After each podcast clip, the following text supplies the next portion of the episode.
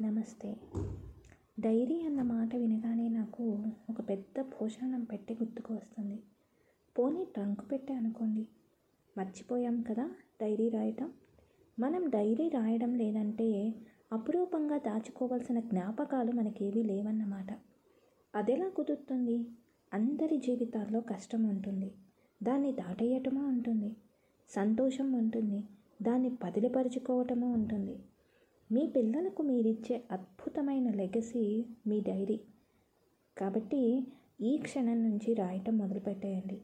ప్రతి డైరీ ఆ వంశానికి ఒక వ్యక్తిత్వ వికాస పుస్తకం లాంటిది. మాట్లాడుకుందాం ఇంకాను. వింటూ ఉండండి.